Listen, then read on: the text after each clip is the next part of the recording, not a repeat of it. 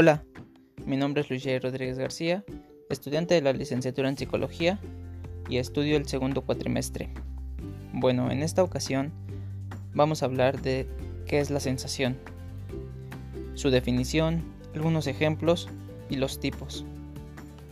Por sensación entendemos que es la impresión que produce una cosa por medio de los sentidos, es decir, es la respuesta inmediata que dan los órganos sensoriales ante la recepción de un estímulo a través de los sentidos.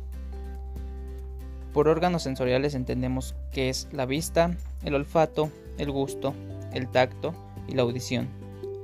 Algunos ejemplos de sensación externa es sentir una caricia, de sensación interna es el dolor de cabeza o escuchar los ruidos de nuestro estómago. Los tipos de sensación son exteroceptivas, propioceptivas e interoceptivas séptimas.